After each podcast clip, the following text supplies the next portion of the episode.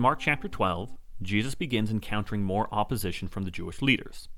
Before he gets too deep into the discussion with them, he first illustrates their conflict through the parable of the vineyard owner. We have the owner of a vineyard, and he leaves it to his tenants who are to take charge of it and pay their rent with the produce. But when the master tries to collect, they only beat or even kill his servants. And so finally he sends his son. Surely they'll recognize his authority over the vineyard. But instead, they kill him, just like anybody else. And in turn, the master of the vineyard comes in and says he is going to destroy the tenants. Now, this prepares us for the coming conflicts that Jesus has with the Jewish leaders. The problem isn't that they don't recognize the Son of God, but that they want to have all his authority. Verse 13 and on begin a series of tests where all the different various schools of thought come to test Jesus the Pharisees, then the Sadducees, and finally the scribes. Looking back to Mark 11 27 through 33, we can already see where this is all going to head. Jesus, he's had his authority challenged, and so he asks them, Does John the Baptist, does his baptism come from man or from heaven? All the Jewish leaders could say was, We don't know. They didn't want to endorse John, and in turn Jesus, but because they were afraid of the crowd, they also didn't want to deny it. And so these men aren't interested in truth, they're interested in keeping their position.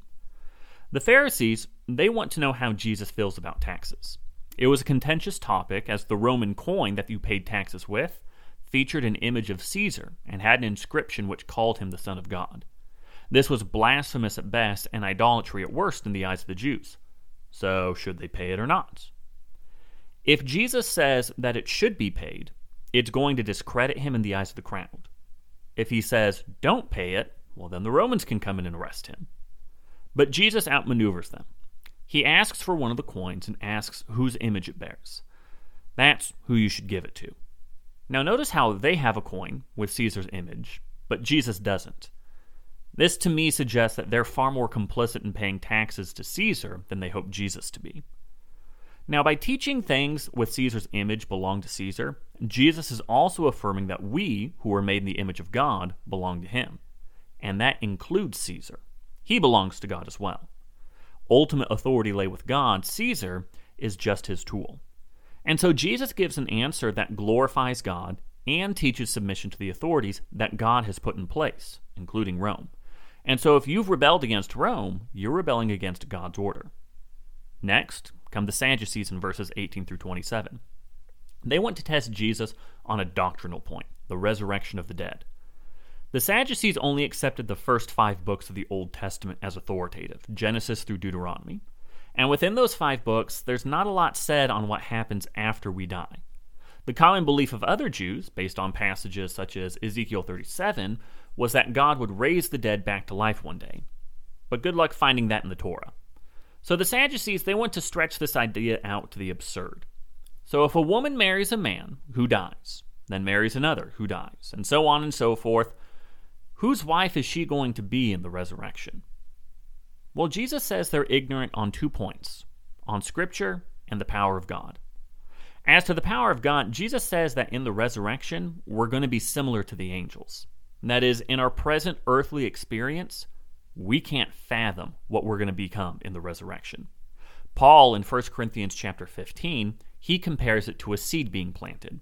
There's going to be a big change between the seed state we're in now and the full growth of the resurrected body after death. Second, Jesus says they're ignorant of Scripture. In verse 26, as for the dead being raised, haven't you read in the book of Moses, in the passage about the burning bush, how God said to him, I am the God of Abraham, and the God of Isaac, and the God of Jacob. He is not God of the dead, but of the living. You're badly mistaken. God said, I am the God of Abraham, Isaac, and Jacob, not I was. God's promises and faithfulness are kept to his people even beyond death. And Jesus is saying that God wouldn't pledge himself to the dead unless the dead would one day be raised. And then we have the third test coming from a scribe.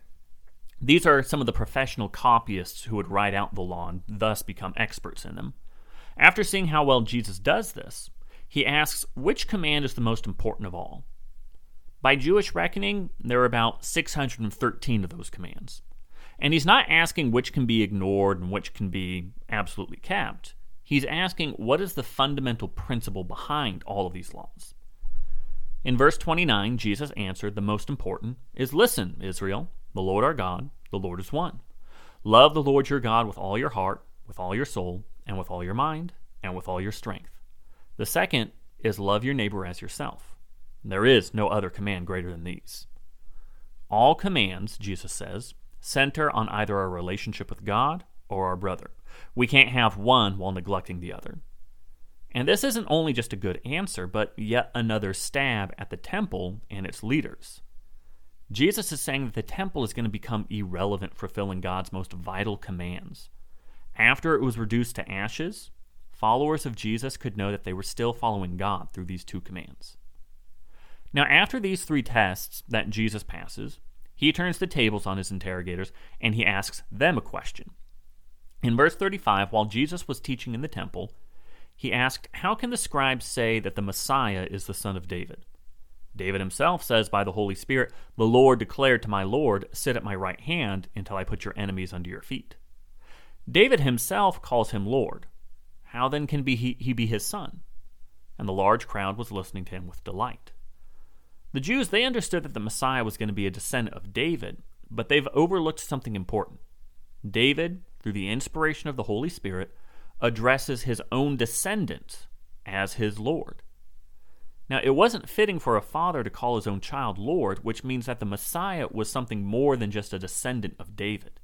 He's going to be from David's lineage, but he's also going to surpass it. And so this question is meant to get the Jews and us to rethink our ideas about who the Messiah could be. He wasn't just the son of David, he was the son of God.